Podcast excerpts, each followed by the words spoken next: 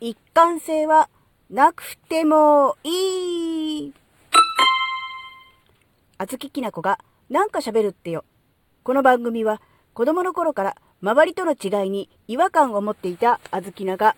自分の生きづらさを解消するために日々考えていることをシェアする番組です。こんにちは、あずきなです。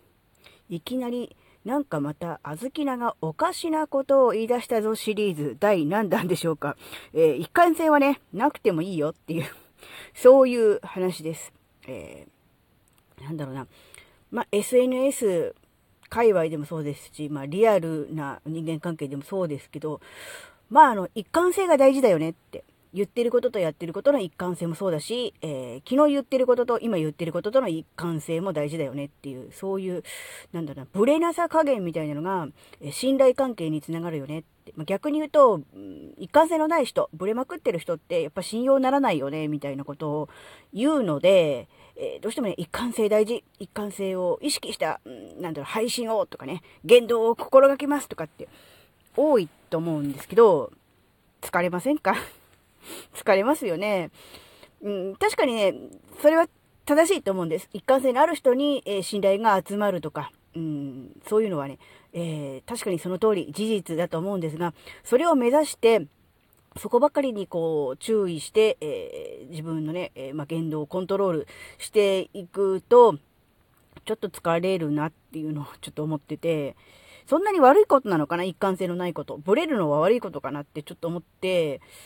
うーん、まあ、ぶっちゃけ結論から言うと、一貫性のないことが、一つのまた一貫性だなっていう。何？みたいな、あの、戦略がないのが私の戦略ですっていう小豆菜と一緒で、一貫性がないことがずっと一貫してます、私はっていう、そういうことなんですよ。で、それでいいのかなってちょっと思ったんですよ。どうしてもあの、何かあの、プロジェクトのリーダーになって、どうしても、こう、信頼でね、えー、メンバーを求め上げなければいけないというような立場の人は、やっぱり一貫性を意識した言動が、えー、必要だとは思います。ですが、そうではない人は、あんまりそこを気にしなくてもいいのかなって思ったわけです。やっぱり SNS とかで、やっぱ一貫性のある発言、うん、ちょっと別の言い方をすると、えー、自分の中でコンセプトを決めて、そのコンセプトに合った、コンセプトに沿った発言、のみに注視すると。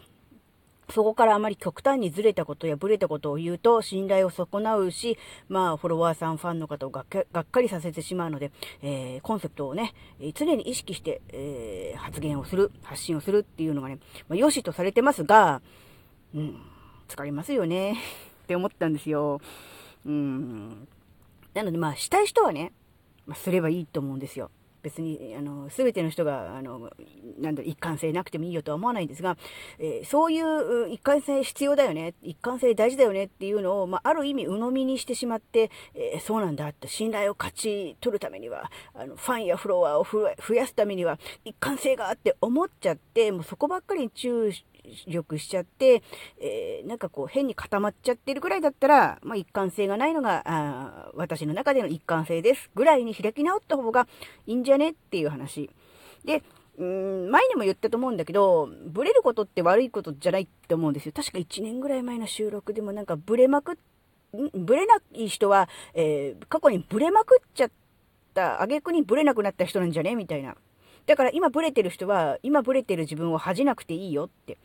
いう話をしたと思うんですよ。なんかこう、なんだろう、いろんなもんこう弾いて、ブルブルブルってこうふ、震えるじゃないですか。なんかこう、ね、うん、いろななんて言ったらいいんだろう、ポポーンとこう、うん、なんだろう、音差的なもの、音差わかんないか。あの、音を合わせるときに、あの、キーンってなるやつなんですよ。音差的なものを指で弾くと、ブルブルブルって触れるじゃないですか。で、最初のうちはこう振動の幅がね、えー、結構あ大きいんですけど、時間が経つと振動の幅が小さくなってきて、やがて止まるじゃないですか。あれと同じでいいんですよ。まあ、振り子の方が分かりやすかった。音差分かりづらいですよね。音楽やってない人からすると音楽差分かりにくいか。振り子でも一緒だと思うんですよ。なんかもう左右に思いっきし、ね、あの、振れ幅大きく振れてるけども、やがてだんだんその振れ幅小さくなり最終的に止まるじゃないですか。あれと同じで、うん、なんて、ブレない人いるなって、あの人はいつもブレないねっていう人は、ブレまくってあげく、ブレないところに落ち着いた人。で、今ブレてる人は、これから先ブレなくなるために、今ブレてる人。だから、うん、なんだろう、その時期が違うだけの話でやって、えー、なんだろう、ブレなくなるためにブレることが必要っていう、そういう話っていうのと、やっぱりあの、人って感情の生き物なんですよ。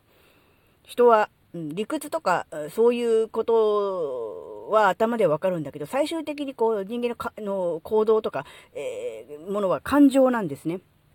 好き嫌いなんです。いい悪いよりも好き嫌いの方が、えー、重要視。最終的に選ぶのはそっちなんですね。で、感情ってこう揺れ動くじゃないですか。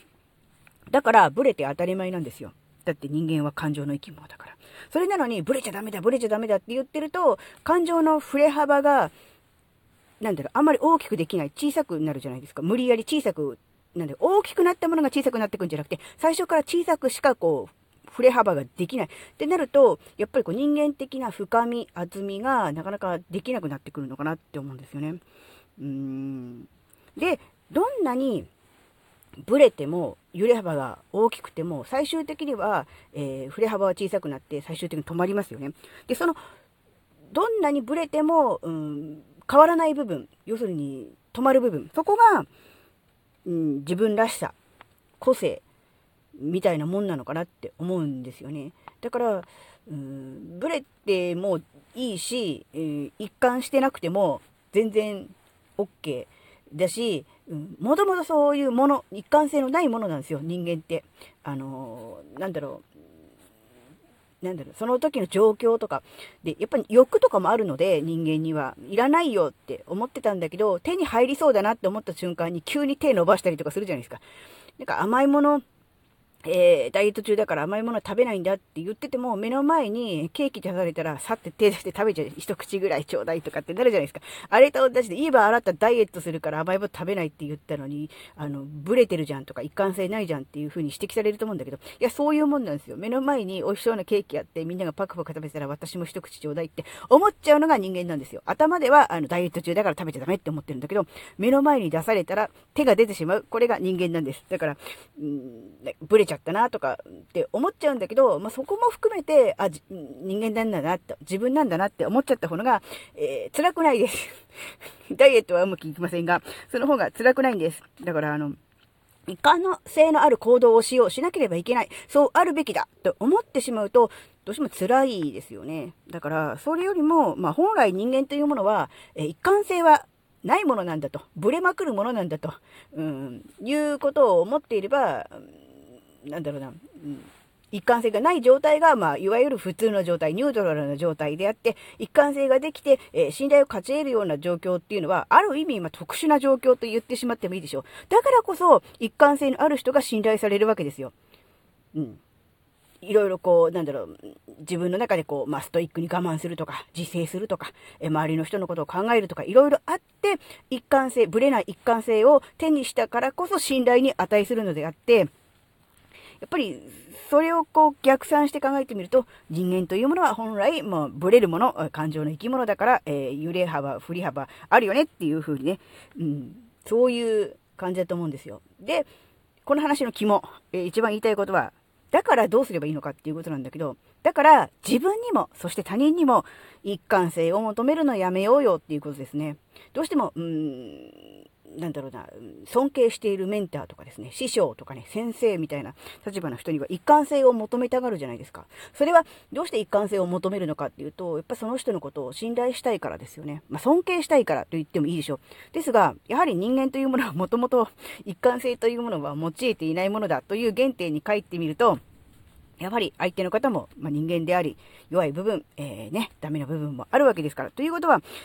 自分も一貫性もない。そして相手も人間であるから一貫性がないということを思うと、ね、不必要な一貫性を相手に求める、そして自分に求めるっていうことはしなくていいなっていうね、うん、